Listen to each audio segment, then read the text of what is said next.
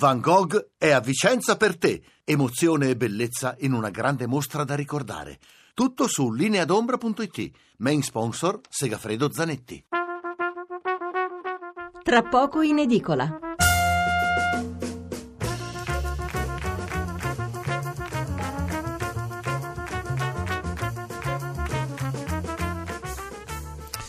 Seconda parte di Tra poco in edicola che riprendiamo leggendovi i titoli sulla politica e poi passeremo al prossimo argomento. Allora, l'apertura del Corriere della Sera, strappo di MDP, arriva il primo no, manovra a rischio.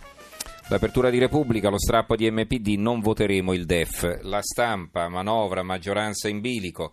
Il quotidiano nazionale, il giorno, la nazione, il resto del Carlino, manovre sinistre, eh, quindi a sinistra si intende dire maggioranza spaccata, oggi voto sulla finanziaria, MDP esce dall'esecutivo, il vice ministro Bubbico lascia ma Pisa Pia sta col governo, stoppa le pensioni, anche la Corte dei Conti e Banca Italia contro il blocco dell'età per lasciare il lavoro, l'idea tramonta per sempre. Eh, il sole 24 ore, eh, manovra al Cuneo solo 338 milioni, strappo maggioranza MDP, lascia il viceministro Bubbico, oggi il voto sul DEF per la legge di bilancio 2018 si parte da una correzione di 19,6 miliardi.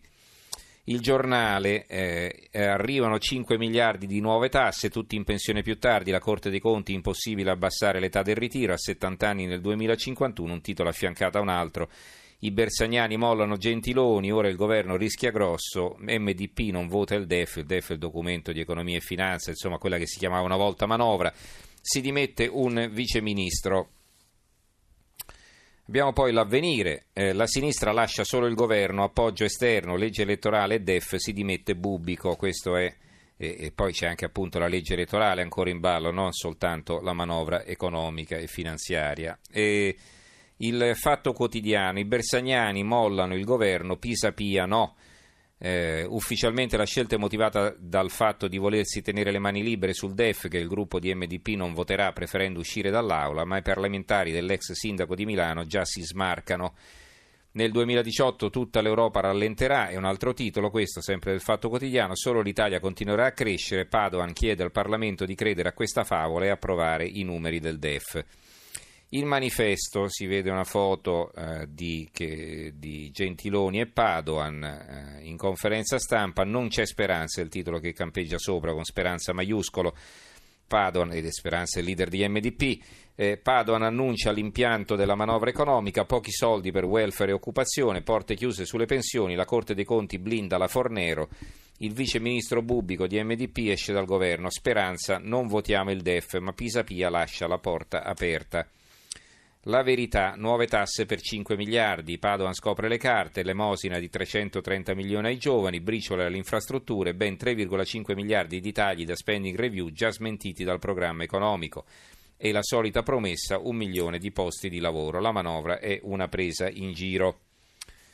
Eh, l'opinione, legge elettorale, saltano le preferenze, l'accordo sul Rosatellum bis tra PD, Forza Italia, Lega e AP tiene e la conferma viene dal voto con cui è stato bocciato la Commissione Affari Costituzionali della Camera, l'emendamento per il ritorno alle preferenze.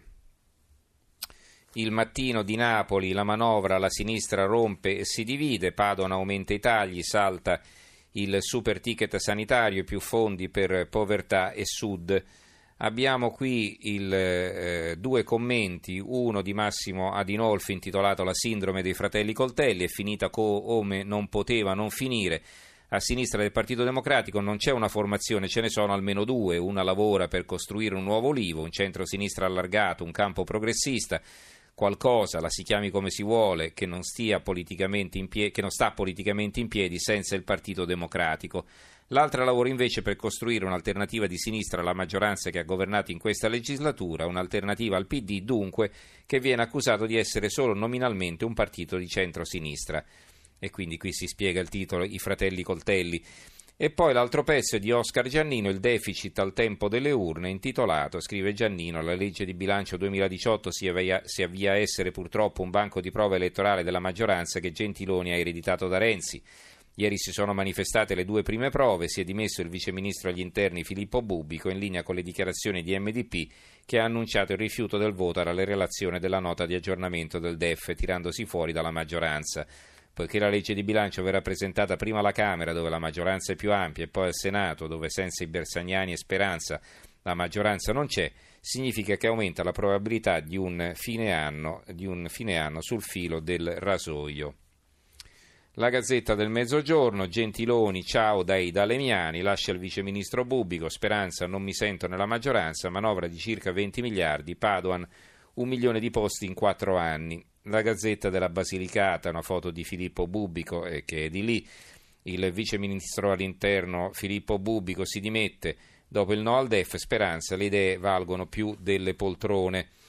Il secolo XIX manovra strappo di MDP, non voteremo la relazione sul DEF, il viceministro Bubico lascia il governo. Il tempo di Roma, pure la Merkel avrebbe vinto con Rosatellum la nuova legge elettorale. Il Gazzettino di Venezia manovra strappo a sinistra, MDP vota il DEF ma annuncia l'uscita dalla maggioranza, Bubico lascia finanziaria da 20 miliardi.